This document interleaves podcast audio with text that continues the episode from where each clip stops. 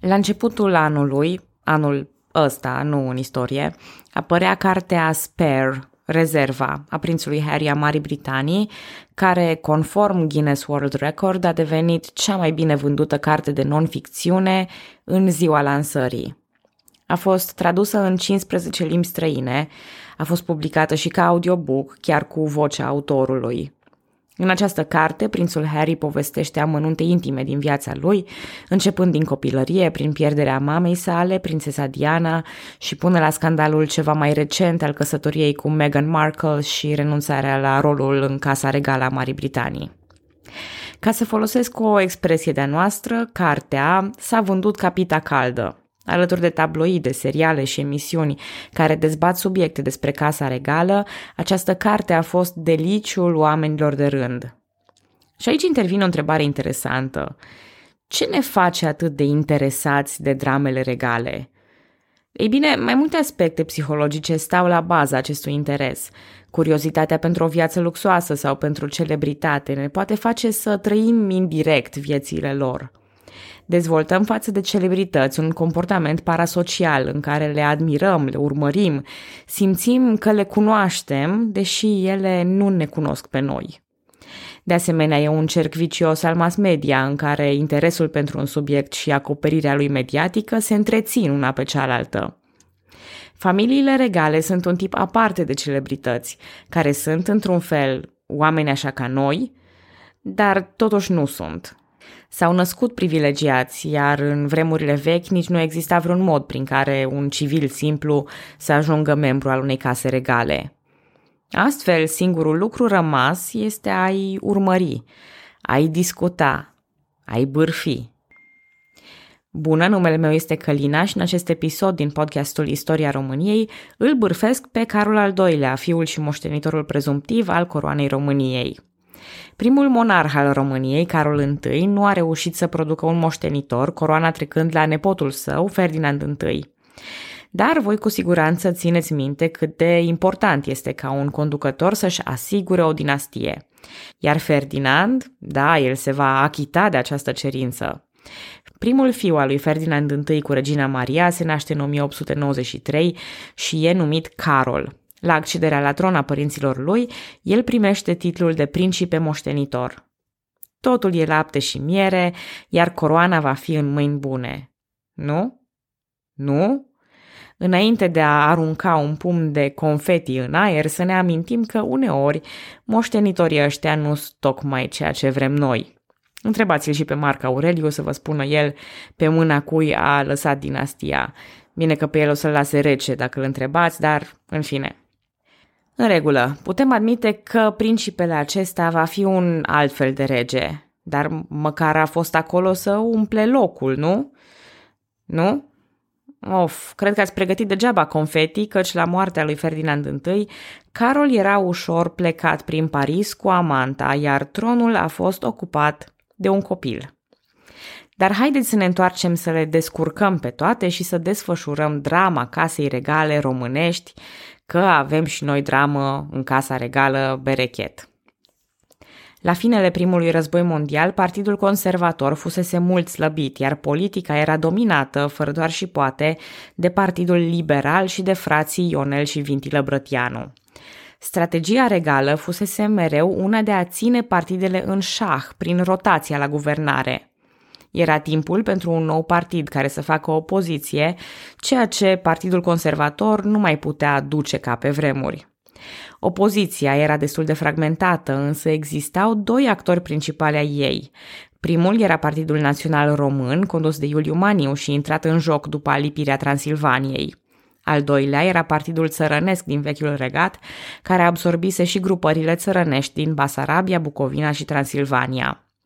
În primii ani de după război, cele două partide ale opoziției se apropie și chiar se încearcă o fuziune a lor în 1924.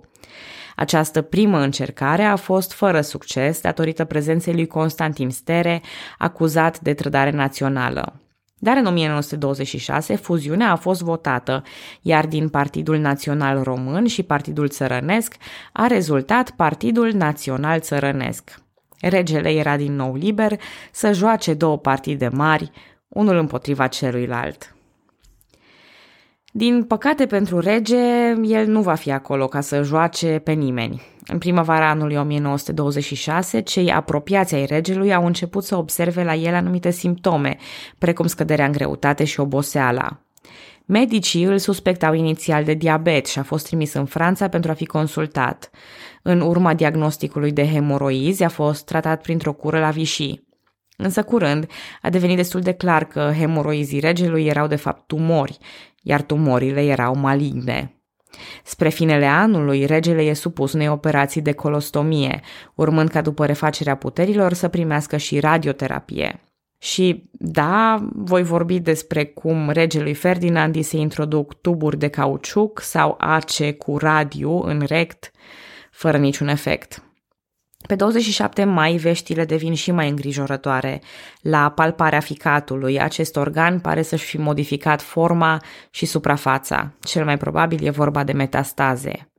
În vară, regele devine atât de slăbit încât abia mai vorbește, nu se mai poate ridica singur și abia ține ochii deschiși. E sfârșitul drumului pentru al doilea rege al României, care la doar 62 de ani se stinge din cauza cancerului colorectal. Iar această moarte are loc tocmai în preajma alegerilor. Acesta e un aspect foarte interesant și putem vedea că până în ultima lui clipă Ferdinand și-a jucat rolul de mediator politic. Mă refer la imixtiunea lui în ultimele alegeri. Parlamentul era la acea vreme condus de Partidul Poporului, al lui Alexandru Averescu, după cum am menționat și în episodul anterior, vorbind despre reforma agrară. Dar regele a decis dizolvarea Parlamentului și organizarea de noi alegeri, câștigate, bineînțeles, de prietenii liberali ai regelui.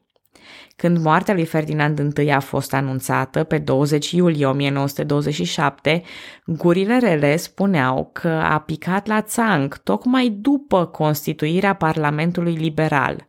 Dacă el ar fi murit mai devreme, ar fi trebuit convocat vechiul Parlament dinainte de alegeri. De altfel, gurile rele nu se opresc la supoziții, ci lansează chiar zvonuri că regele ar fi murit pe 18 sau 19 iulie, însă anunțul a fost amânat pentru acest scop politic. Noi nu avem de unde să știm exact. Dovadă că unele aspecte ale istoriei se schimbă, iar altele rămân exact ca acum două sezoane de podcast. La moartea regelui Ferdinand accede pe tron nepotul său, adică fiul primului său născut, Mihai I. Dar Mihai avea șase ani, așa că a fost nevoie de formarea unei regențe. Înainte de a discuta despre asta, trebuie să vedem cum a ajuns Carol, tatălui Mihai, să fie sărit din linia de succesiune. Iar pentru asta trebuie, din păcate, să mă întorc iarăși câțiva ani în urmă. Ferdinand I a avut împreună cu regina Maria șase copii, Întâiul născut pe nume Carol, despre care am discutat, apoi au venit pe lume principesele Elisabeta și Mărioara. În 1903 s-a născut Nicolae, alintat Niki, iar apoi Ileana și Mircea, care însă a murit la doar trei ani, înainte de ocuparea României de către germani, poate vă mai amintiți episodul. Existau astfel, așa e expresia, an heir and a spare, un moștenitor și o rezervă. Moștenitorul s-a dovedit însă a fi un caz complicat. Pe 31 august 1918, principele moștenitor Carol, deghizat în ofițer rus, părăsea unitatea militară pe care chiar el o comanda la Târgu Neamț. Patru zile mai târziu a plecat la Odessa împreună cu iubita lui, unde s-au și căsătorit. Noua lui soție, Ioana Lambrino, poreclită Zizi, făcea parte din anturajul reginei Maria și era fică de general. Cei doi se cunoșteau din copilărie, iar în ultima vreme principele fusese mai mult preocupat de relație decât de rolul său militar. Mai grav este că Odessa era atunci sub ocupație germană, așadar această căsătorie a fost încheiată pe teritoriu inamic în plin război, ceea ce ducea acțiunile lui Carol spre dezertare și trădare cu circumstanțe agravante. După insistențe repetate, prințul Carol se întoarce să fie certat la Iași, discuțiile cu mama lui se termină cu reproșuri, lacrimi, promisiuni, iar el a fost în cele din urmă trimis la mănăstire, căsătoria lui fiind anulată în ianuarie 1919. Carol însă nu s-a lăsat ușor, iar drama continuă cu noi episoade. Zizi era însărcinată cu el, așa că prințul îi scrie scrisori de dragoste și scrisori de abdicare pe care Ferdinand le respinge. Carol amenință cu evadarea și sinuciderea. La un moment dat chiar se va împușca în picior. Literalmente, de data aceasta nu e vorba de expresie, chiar s-a împușcat în picior. A fost uh, cel mai probabil doar o simulare și nu o tentativă de sinucidere reală. În cele din urmă, părinții decid să-l trimită într-o călătorie prin lume ca să o poată uita pe Zizi. Pe 20 februarie 1920, Carol va pleca așadar împreună cu un aghiotant spre Constantinopol. Vizitează în ordine Atena, Alexandria, Canalul de Suez, Colombo, Bombay, Calcutta, Rangoon, Hong Kong, Shanghai, Kyoto, Hawaii, San Francisco, Chicago, New York, Londra și Parisul – Cred că mi-ar plăcea și mie să sufăr din dragoste așa. Iar uh, după atâtea locuri uh, vizitate la Lucerna, Carol o întâlnește, pur întâmplător, pe principesa Elena a Greciei, îndrăgostindu-se instant de această femeie care era potrivită statutului său. Carol o uită astfel pe prima lui soție, iar fiul său, Mircea Lambrino, nu a fost niciodată recunoscut sau legitimat de Casa Regală a României. În octombrie 1920, Carol al II-lea se întoarce în România și e bine primit, ca și cum criza tinereții ar fi trecut, iar el ar fi fost pe veci vindecat sau cumințit. În fine, la 10 martie 1921, Carol se căsătorește cu principesa Elena la Atena, ei se întorc în București, iar Carol îi trimite scrisori lui Zizi, prin care confirmă că realmente a trecut peste vechea lor aventură. De altfel, îi expediază o scrisoare similară și Mirelei Marcovici, o altă fostă iubită. În același an se naște Mihai, întâiul născut al lui Carol. Cu riscul de a mă repeta, era foarte important într-o familie regală ca un mariaj să fie de viță nobilă, iar linia de succesiune să fie asigurată. Așadar, Carol bifează toate căsuțele și își câștigă iertarea pentru toate păcatele. Și iarăși putem spera că totul va fi bine. Nu la fel de bine decurg lucrurile pentru Elena, soția lui. Ea nu fusese prea îndrăgostită de Carol nici la început, iar după nașterea foarte dificilă a lui Mihai, medicii recomandă o pauză îndelungată de la orice contact sexual. De asemenea, pentru a se reface, ea pleacă în Grecia. Și gândiți-vă că pentru Carol e un real jackpot. Cu soția plecată își găsește mai multe amante și singurul lucru pe care trebuie să-l facă este să nu o ia razna. Cât timp Carol rămâne la flirturi și aventuri, fără a repeta greșeala făcută cu Zizi Lambrino, încă putem spera că totul va fi în regulă. În 1925, prințul moștenitor Carol începe o relație cu Elena Lupescu, zisă uneori Magda. Elena era fica unui farmacist evreu convertit la ortodoxie și a unei foste dansatoare, tot evreică, dar convertite la catolicism. În 1919, Elena se căsătorise cu Ion Tâmpeanu, un capitan de artilerie, fiind fina lui Eremia Grigorescu, fapt pe care l-am mai povestit și anterior. Ea divorțase de Tâmpeanu și astfel își putea dedica timpul aventurii cu prințul moștenitor. Carol încalcă iarăși cutumele casei regale, petrecându-și timpul împreună cu Elena, care, din calitate de amantă, ajunge supranumită regina neîncoronată a României. Pe lângă statutul de amantă, Elena își atrage antipatia casei regale și din cauza etniei și a divorțului anterior. Relația e văzută ca fiind de rău augur, iar Ferdinand îi cere fiului său să renunțe la Elena. Carol amenință iarăși cu renunțarea la tron, însă situația e acum diferită. Deși refuzase scrisorile de abdicare ale fiului său în repetate rânduri mai de mult, de această dată Ferdinand e de acord. Carol pleacă împreună cu Elena Lupescu la Paris, unde locuiesc și mai vizitează și Europa timp de patru ani. Prințul Mihai e numit moștenitor la tron. La doi ani de la aceste evenimente, Ferdinand I moare și astfel ajungem înapoi la povestea noastră. E 1927 și Mihai I, în vârstă de șase ani, accede la tronul României. Acum, evident că un băiat de șase ani nu poate guverna, așa că a fost formată o regență din trei persoane. Prima era principele Nicolae, unchiul lui Mihai și fratele mai mic al lui Carol. Al doilea regent era patriarhul Miron Cristea, iar al treilea a fost Gheorghe Buzdugan, președintele înaltei curți de casație. La 7 octombrie 1929, Buzdugan a murit, așa că a fost înlocuit de Constantin Sărățeanu, consilier tot la Curtea de Casație. Regina Maria nu a făcut parte din regență, nici mama regelui Elena, care era și ea plecată. Partidele politice au reacționat diferit la această noutate ce era regența. Liberalii au susținut-o și chiar au pus presiuni pentru grăbirea depunerii jurământului militar. Țărăniștii nu erau prea încântați de situație, sugerând chiar aducerea înapoi în țara lui Carol. Timpul le-a dat oarecum dreptate țărăniștilor, dovedindu-se că regența nu putea ține frâiele vieții politice, așa cum o făcea anterior un rege. Timp de trei ani, lucrurile au mers la ralanti. Între timp, la doar patru luni de la urcarea pe tron a lui Mihai, Ionel Brătianu moare. Din acest moment, Carol începe demersurile pentru a se întoarce. Practic, principalele impedimente pentru Carol fusese tatăl său și liberalii, iar acum putea să reevalueze posibilitatea de a se întoarce în țară și a prelua puterea. În 1930, pe fondul crizei economice, Carol se întoarce în țară. Oricum, el nu ducea lipsă de simpatizanți. Armata, țărăniștii și unii intelectuali, precum Nicolae Iorga sau Octavian Goga, erau de partea lui. De asemenea, principele Nicolae, membru al regenței, era dezgustat de politică. El avea alte pasiuni, automobilismul, tehnica, aviația și sporturile.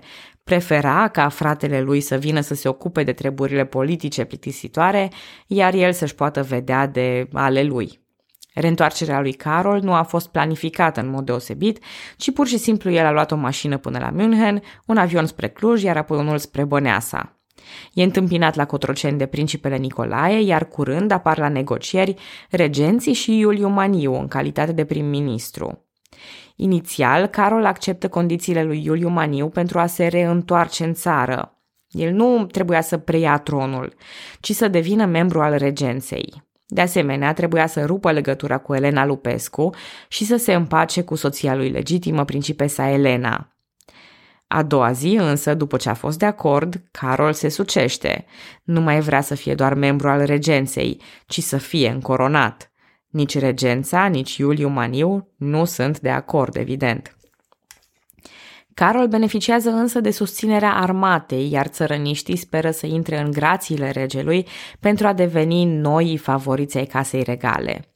În fond, destul fusese favorizați liberalii, e și rândul țărăniștilor, nu? Carol, că nu-l durea gura, a promis toate cele necesare. Iuliu Maniu și-a dat demisia la 7 iunie și noul prim-ministru, Gheorghe Mironescu, a anulat punctele din statutul Casei Regale prin care Carol își pierduse drepturile la tron. Regența se autodizolva, iar Carol a devenit rege pe 8 iunie 1930, devenind astfel Carol al II-lea al României. Întreaga poveste a revenirii lui Carol se făcuse pe la spatele reginei Maria, care a fost imediat marginalizată politic. Ea a fost trimisă la alte castele din țară, în principiu la Bran sau la Balcic, departe de București și de viața politică. Barbu Știrbei e trimis în exil în Elveția. O bună perioadă, apropiații casei regale au sperat în împăcarea lui Carol cu regina Elena, pe care el o vizita adesea, având discuții și ceaiuri împreună. Nu a fost să fie. În august a revenit în țară cealaltă, Elena. Carol promisese să nu o aducă înapoi în țară, să o țină în exil. Elena Lupescu a venit însă și a motivat decizia prin gelozie că urmărise în presă evenimentele și se temea ca iubitul ei să nu se împace cu soția. Treaba asta cu amanta geloasă pe soție mi se pare excelentă. Cu Elena Lupescu apărută, Carol a încercat să o ascundă câteva luni la Sinaia, dar în cele din urmă a adus-o la Palatul Regal din București. Iuliu Maniu a demisionat din nou. Țărăniștii sunt furioși pe Carol, pe care l-au condiționat să nu-și aducă amanta în țară, iar el a încălcat și această cerință minimă. Din acel moment, Partidul Național Țărănesc nu doar că și-a pierdut încrederea în Carol al II-lea, dar a devenit chiar un oponent politic al regelui. Cât despre regina Elena, soția legitimă a lui Carol, ea a fost umilită public, i s-au retras toate titlurile, i s-au impus restricții, s-au inventat povești care puneau vina pe ea. A plecat din țară în cele din urmă în 2 noiembrie 1932. Carol i-a impus fiului său un regim draconic de vizitare cu mama, Mihai își vedea mama doar câteva săptămâni pe an în vacanță la Florența. Și da, să nu uităm de Mihai. Când Parlamentul l-a desemnat pe Carol al II-lea ca rege și Mihai a fost desemnat urmaș la tron cu un titlu inventat de Mare Voievod de Alba Iulia. Mihai va crește ca un copil melancolic și taciturn, privat de afecțiunea mamei exilate și a tatălui preocupat, dar va beneficia de o educație bună. Nici o educație însă nu-l putea pregăti pentru evenimentele celui de-al doilea război mondial. Atunci, în vârstă de 18 ani, va urca iarăși pe tronul României. Dar până acolo mai avem. Momentan suntem încă în 1930, iar Carol al II-lea câștigă în mare stil, abia acum devenind transparent cum și-a jucat adversarii. Reușise în scurt timp să-și detroneze fiul și să-l bage sub papuc, dacă îmi permiteți expresia. Scăpase de mama lui cicălitoare și de soția din perioada lui cu minte. Scăpase de liberali folosindu-se de țărăniști și de țărăniști folosindu-se de amantă. Și dacă ăsta ar fi fost un film, s-ar putea încheia lejer cu o scenă în care Carol al II-lea se așează comod într-un fotoliu luxos cu un pahar de tărie scumpă și un trabuc. Ar trage din trabuc și ar spune ceva scurt, inteligent și tăios, dar totuși cumva amuzant. Scenariștii se pricep la asta. Ar fi ceva despre adversarii lui învinși sau despre noua lui coroană. Aceea ar putea fi ultima replică din film și am avea o experiență cinematografică plăcută. Dar nu e un film. E un serial, iar Carol al doilea nu se va opri aici. Vă mulțumesc că ascultați podcastul Istoria României. Pe data viitoare!